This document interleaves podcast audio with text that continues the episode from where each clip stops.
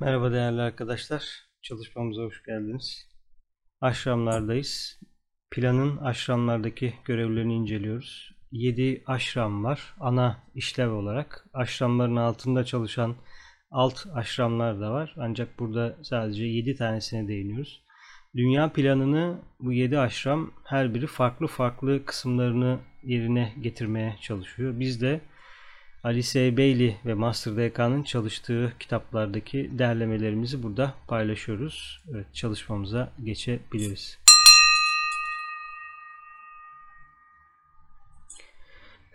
Evet. 7. reyi konuşuyoruz. 7. rey aşramın plandaki görevleri. Usta Rakotsi 7. işin aşramı dünya ekonomisinin yapılanmasını denetler. Evet. Raise and Initiations R I dediği o e, 587'de bunu sayfa 587'de almışız.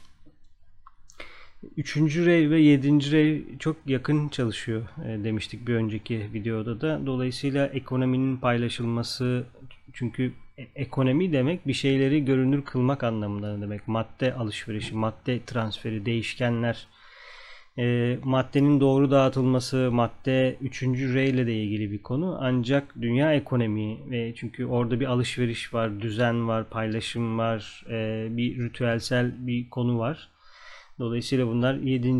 reyin etkisi altında olan şeyler. Çünkü ekonomi demek insanın ihtiyaçlarıyla alakalı bir konu. İnsanın ihtiyaçlarının incelenmesi, ihtiyaçlarının açığa çıkması. İnsan şu an fiziksel ihtiyaçları ağırlıklı e, satın alabiliyor tırnak içinde biraz maddeye şu an yakınız e, ama ileride spiritüel hale geldiğinde madde biraz daha farklı aşamalara gelecek. 7. Rey aşram çalışanları düşünceli finansörlerin ve varlıklı insani yardım görevlilerinin zihinlerine basit hayırseverlikten dünya öğretmeninin gezegen kaynakları üzerindeki meşru iddialarının ezoterik bir tanımına tanımasına yönetir. Disciple of New Age 2 221'de böyle bir şey varmış.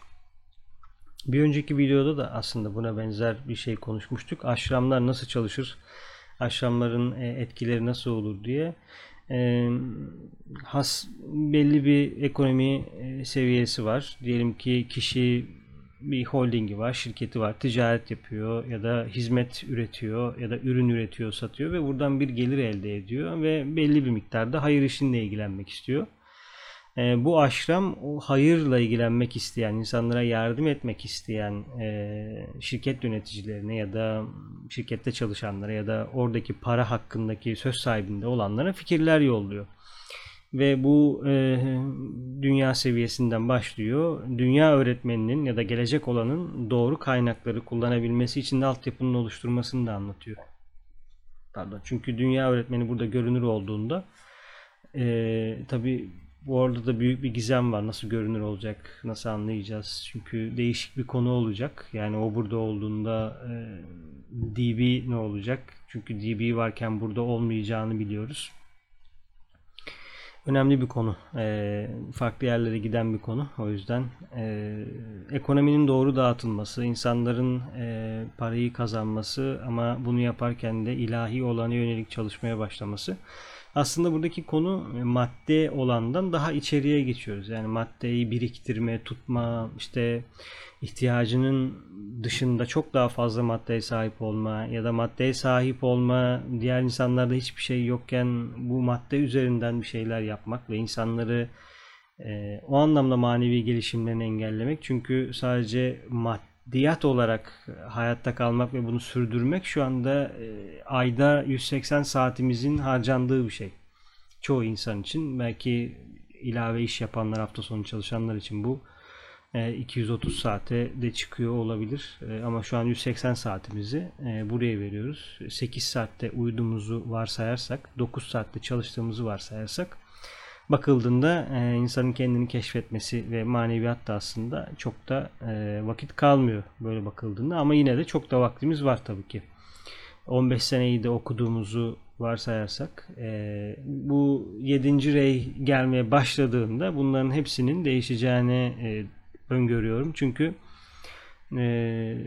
eğitimimizin içinde e, çok değişik konular var ve bu konular bizi nereye getiriyor? Eğitim ne demek? Daha nasıl bir davranış değişikliği üretmemiz lazım? Nasıl bir şuur değişikliği üretmemiz lazım? Eğitilen beden hangisi? Sen eğitiyorsun ama ne, ne, ne çocuğun neyini eğitiyorsun? Ee, yani çocukta 5 merkez var, 5 zeka var. Hangisini eğitiyorsun? Çok büyük bir soru bence.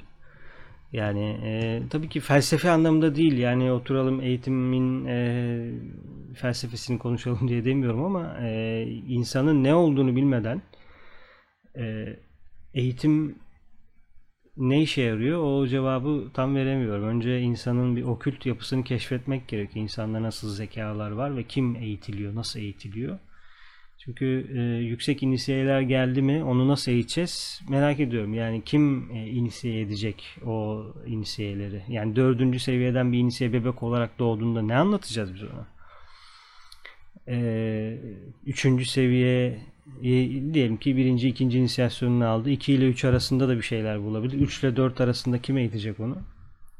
Dünyada o zaman burada bir hiyerarşinin sorusu çıkıyor ortaya. Yani yüksek inisiyeler doğdu. E, sen bunları ikinci seviyede tutamazsın. 3 alacaklar. Grup halinde bunu alması gerekiyor. Çünkü kova çağı geldi.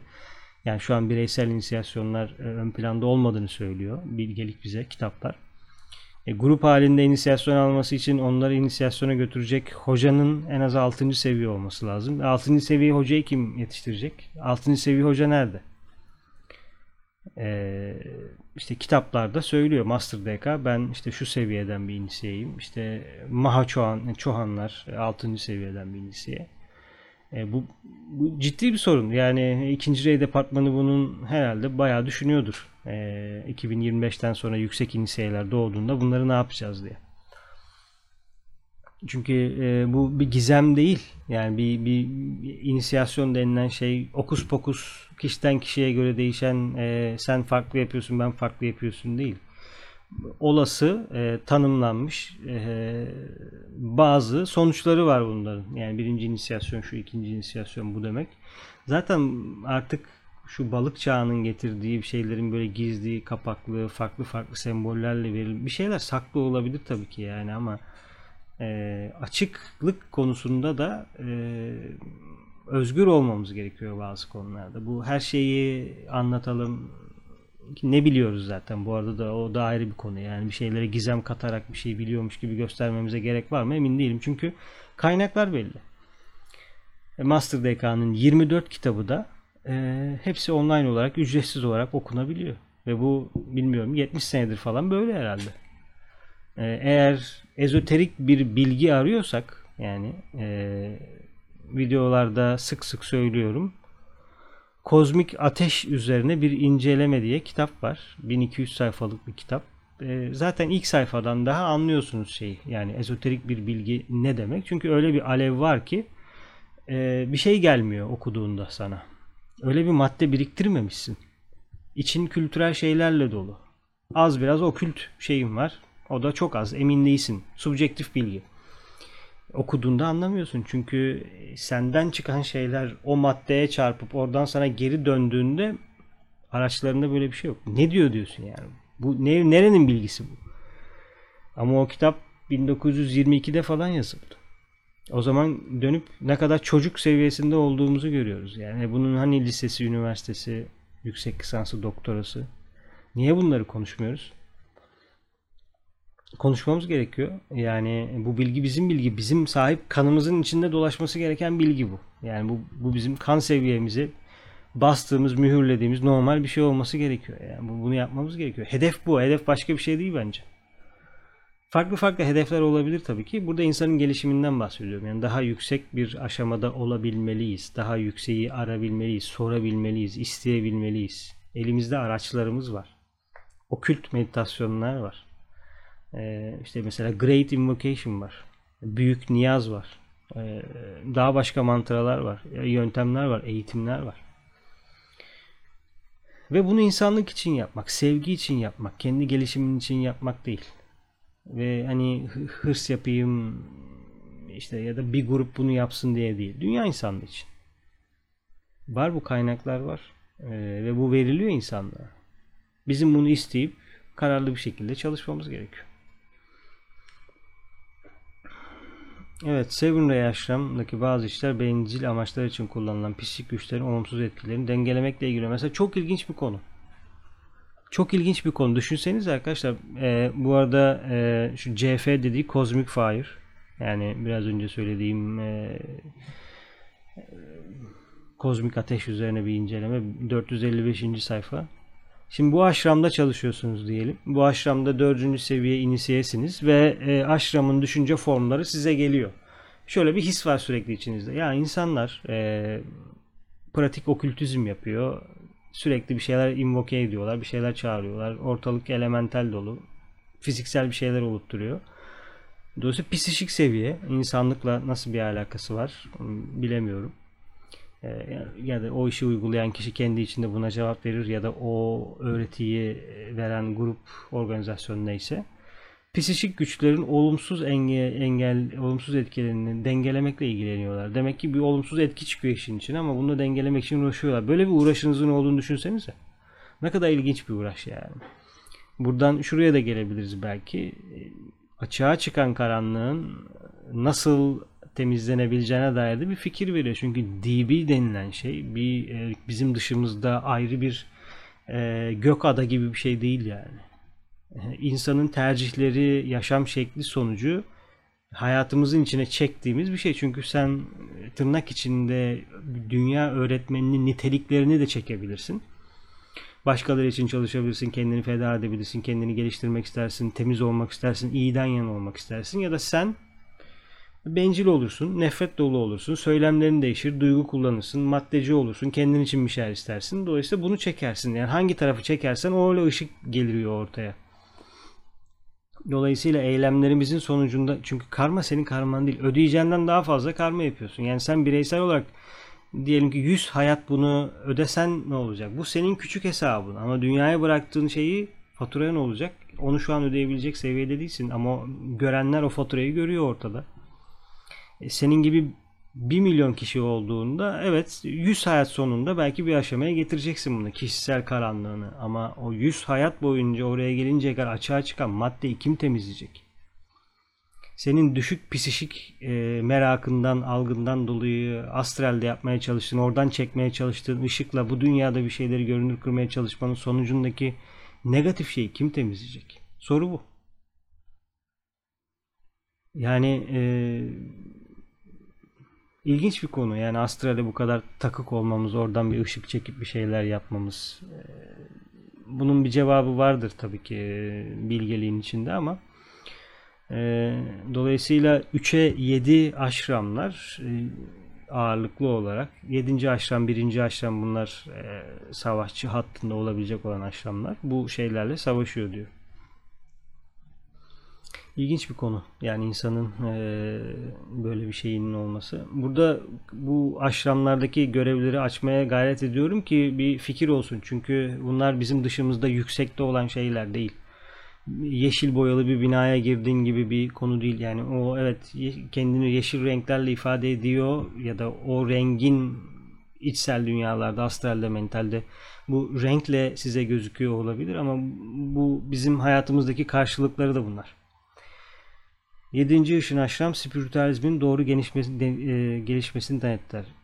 Evet, okült topluluklar, e, spiritüalizm, insanın spirit dünyasını tanıması, görünmeyen dünyayı tanıması bunun denetiminin altında. Çünkü e, Türkiye'de çok var mı emin değilim ama yurt dışında bol bol var. Okült kitaplara baktığınızda tabi Türkiye'de de okült kitapları yayınlayan her yayın evi bu alanda e, kitapları bizlere getiriyor. Mitra yayın evi de belli oranda e, daha çok teozofi tabii Mitra ama okült kitaplar bastığı da oluyor. E, kitaplara baktığınızda e, tabii yayın evinin çizgisi de burada önemli ama yurt dışında farklı amaçlarla basılmış işte büyünün daha farklı alanlarında ilerleyenler için birçok kitap var. Ee, ve merakın ve dikkatin ve o da yedinci rey yani sen diyelim ki e, kara büyücüsün ya da e, maji ile ilgileniyorsun ama bencilce işler yapıyorsun ortada. Materyalistsin, düşük seviyelerle bir şeyler yapıyorsun. Dolayısıyla 7. R ile bunu materyalize ediyorsun. Kitap yazmak demek senin için düşünce formunda olan bir şey. Yani 3. R düşünceler. Ama sen bunu araçlarından geçirip işte astralinden duygusunu hissediyorsun. Diyor önce bir duygu geliyor, hedef geliyor. Diyor. Ben bu bilgiyi insanlarla paylaşmam gerekiyor. Tamam. Sende bir görüntü var, deneyim var. 10 yıldır bir şeyler yapıyorsun ya da 15 yıldır. Bir duygu çıkıyor işin içine.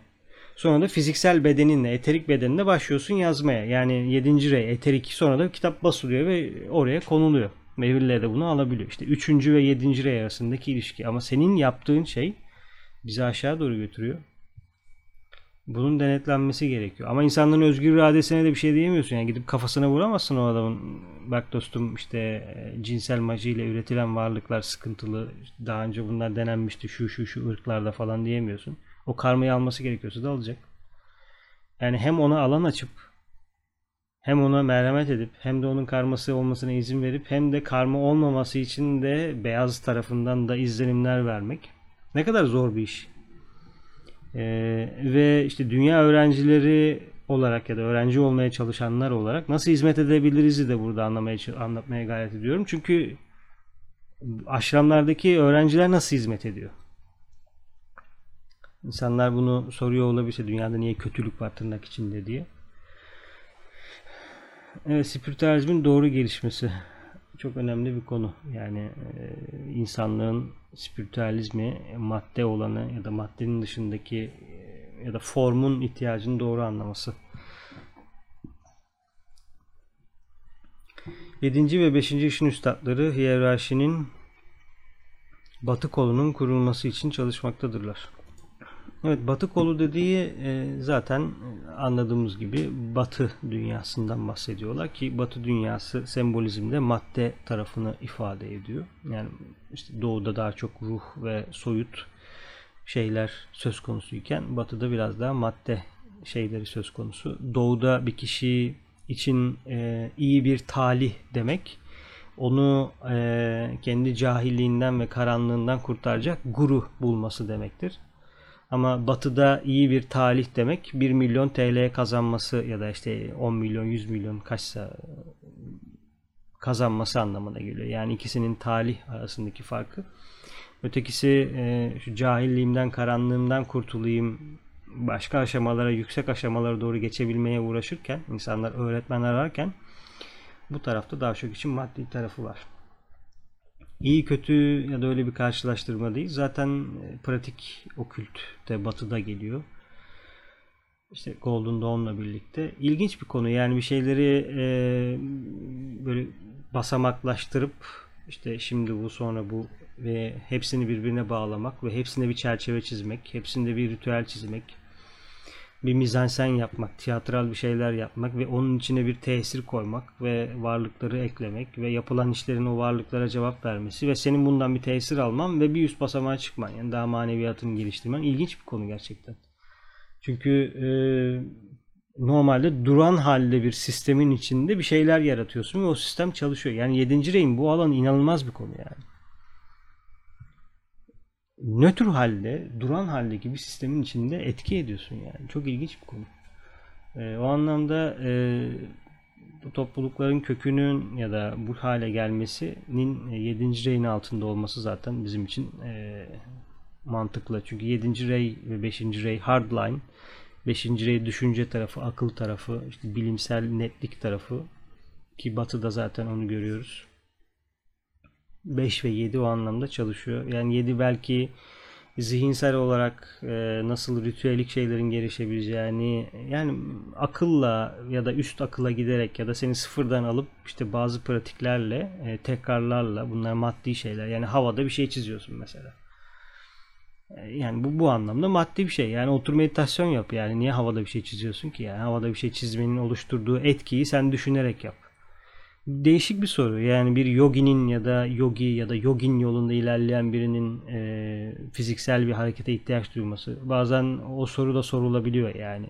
Çünkü acizlik bir yerde belki de başka bir bakış açısına göre yemek yeme ihtiyacı, hareket etme ihtiyacı. Düşünsene bir e, ritüel geliştiriyorsun. Bir şeyler söylemek zorundasın.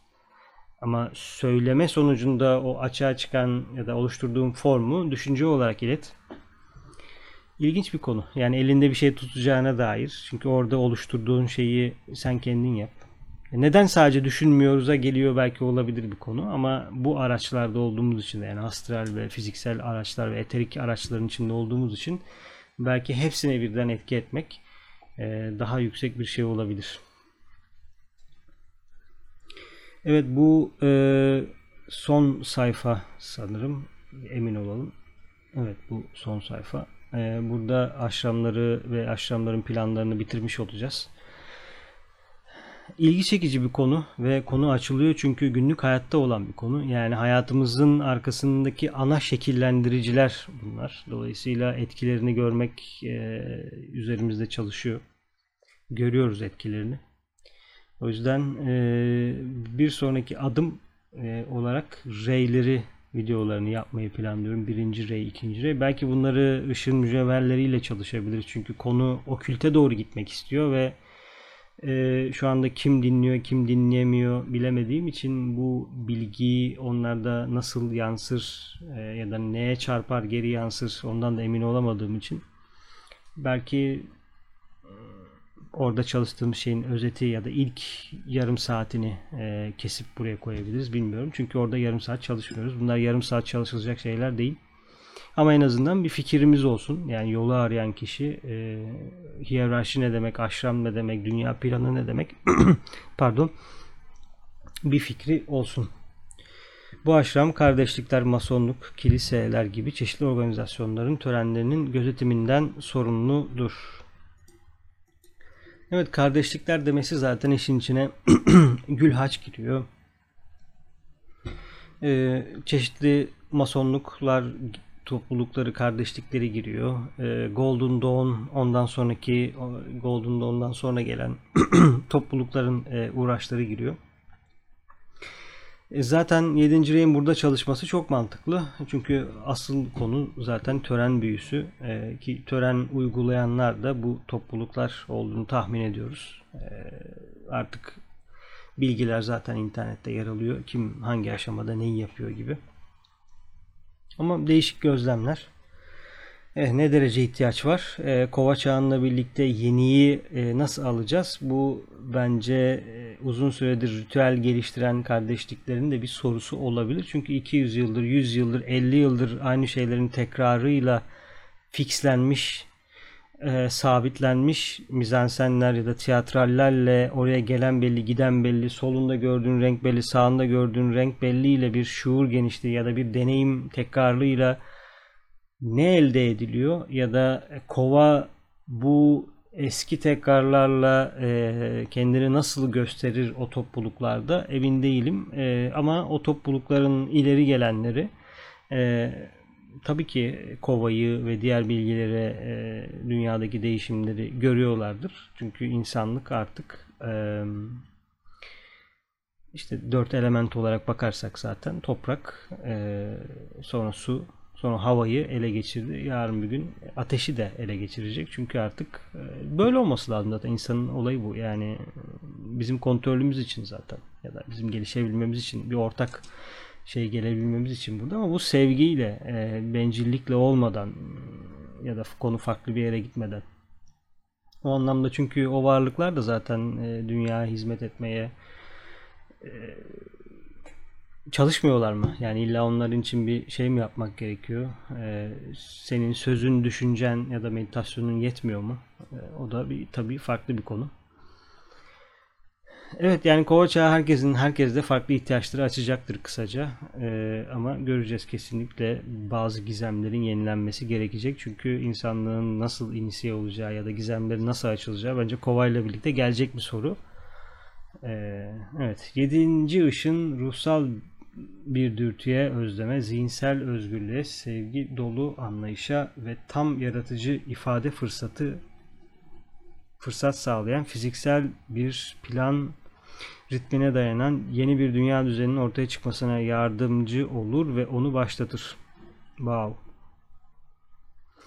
Evet yani işte konuştuğumuz kova çağı, ruhsal dürtü ve buna cevap verebilmek, zihinsel özgürlüğü, sevgi dolu bir ritmi. İşte kova çağının 7. reyin başlatıcı etkileri bunlar. Yani sürekli bunun e, tekrarlanması.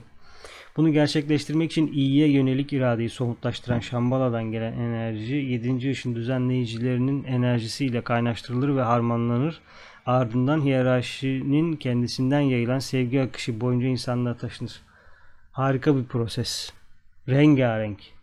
Yani iyiye yönelik iradeyi somutlaştıran Şambala'dan gelen birinci re enerjisi hedef yani Kovaç ile birlikte insanlığın alması gereken hedef. Bu hedef duruyor ama bunu insanlık nasıl anlayacak? Yedinci reyin düzenleyici, törenselleştirici ve günlük hayatın içindeki organizasyon. Günlük hayatımız da bir düzen. Yani trafiğe çıkıyorsun bir düzen. İşte araçlar soldan gidiyor, sağdan geliyor. Yani hayatımız düzen dolu. Dolayısıyla bu, bu düzenin birinci reyin Şambala'nın ya da gezegen irade merkezinin hedefine yönelik. Burada birinci rey olduğu için söylüyorum yani kırmızı taraftakiler. Bu e, yedinci reyden geçecek ve e, hiyerarşinin sevgisiyle harmanlanacak ve bu dünya insanlığına yayılacak. Burada çok büyük bir hizmet alanı var. Yani eğer dünyaya hizmet etmek, e, öğrenci olmak, e, diğer öğrencilerle birlikte yolda ilerlemek istiyorsak işte bu bize e, aşramların, üstadların ne yapmaya çalıştığını ya da nasıl yardım edebileceğine dair fikirler veriyor. Yani kova çağını anlamazsak nasıl yardım edebileceğiz? Çünkü yardım edebiliriz derken başka şeyler yapabiliriz. O yüzden doğru hedefler, doğru kaynaklarla çalışmak önemli. Doğru şekilde kendimizi konumlandırmak önemli. E, Işın mücevherleri de bunu yapmaya çalışıyor. Yani kova çağını anlayabildiği kadarıyla ve bağlı olduğu e, diğer büyük anlayışları kendi porsiyonuna getirip o büyüklerin tabağındakileri hem Türkiye için hem e, ışığı arayanlar, e, yolu arayanlar, e, Himalaya bilgeliği, kadim bilgelik, Mahatmaların yolu, Agni Yoga, Raja Yoga gibi bilgelerle harmanlayıp insanlığa sunmaya gayret ediyor. Çeviriler yapıyor, videolar hazırlıyor, eğitimler düzenliyor hiyerarşiye ve insanlığa ya da buraya gelecek olan insanlığa bir kademe daha çıkartmaya çalışıyor. Yani bir fikir oluşturup onu getirip insanlığın şuuruna ve albenisine ve beğenisine sunuyor. Yani orada insanlar bunu alıp değerlendirmeye başladığından aşramlara dair bir fikir elde ediyor. Bu soru soruyor. Yani bu çok güzel bir şey. Çünkü bu bizim sorunumuz. Bizi ilgilendiren bir konu. Dünyayı ilgilendiren bir konu. Yani bu başka birisininlik bir konu değil yani. Biz bize yapacağız bunu. Yani burada bu konuşan kişi bu kadar algılıyor ve bu kadar yapıyor olabilir. Başka birisi başka bir şey yapıyor olabilir ve amaç buraya doğru gitmek. O yüzden e, bu hizmet etme ihtiyacı ve şu söylenen şey yani sadece ruhsal dürtüyü ve özlemi açığa çıkartmak için çalışıyorum dese bile birisi bence bir hedeftir yani. Senin hedefin ne? Ben yeni dönemdeki yeni ruhsal dürtüyü açığa çıkartmak için çalışıyorum bu kadar. Yeni dönemdeki ruhsal dürtüyü nerede buluyorsun? Nasıl keşfedeceksin? İşte o yüzden dönüp Master DK'nın, Helena Roy'in ya da Balavaski'nin Balavaski tabi biraz daha geride kaldı. Onun artık üzerine konulanlar da var. Geride kaldı derken e, onun üzerine konulanlar var anlamında diyorum. Tabii ki e, Balavaski ile birlikte Mahatmalar çalıştığı için onların bilgisi eskimeyen bilgelik olarak geçiyor ama bizim asıl dikkat ettiğimiz konu e, çünkü 25-24 yıllık tam ortada bir bilgi veriliyor bize Mavi ile birlikte. E, o yüzden zaten ana çalıştığımız konular da o. E, Master DK'nın kitapları. Evet değerli arkadaşlar bir bir döngüyü bitirdik. Aşramları bitirdik. Birazcık hiyerarşiyi bitirdik. E, verimli bir çalışma oldu. Bir şey tamamlandı. Bir anlayış tamamlandı. Bir sonraki aşamada e, reyleri dediğim gibi çalışmak istiyoruz. Ama eğer bu konularla ilgileniyorsanız ışın mücevherlerini lütfen ulaşın. Soru sorun. Çünkü grup gelişmesi, grup hedefiyle bir şeyleri daha iyi anlıyoruz. Katıldığınız için teşekkür ederim. Zekalarınıza teşekkür ederim. Dikkatinize teşekkür ederim. Bir sonraki çalışmada görüşmek üzere. Hoşçakalın.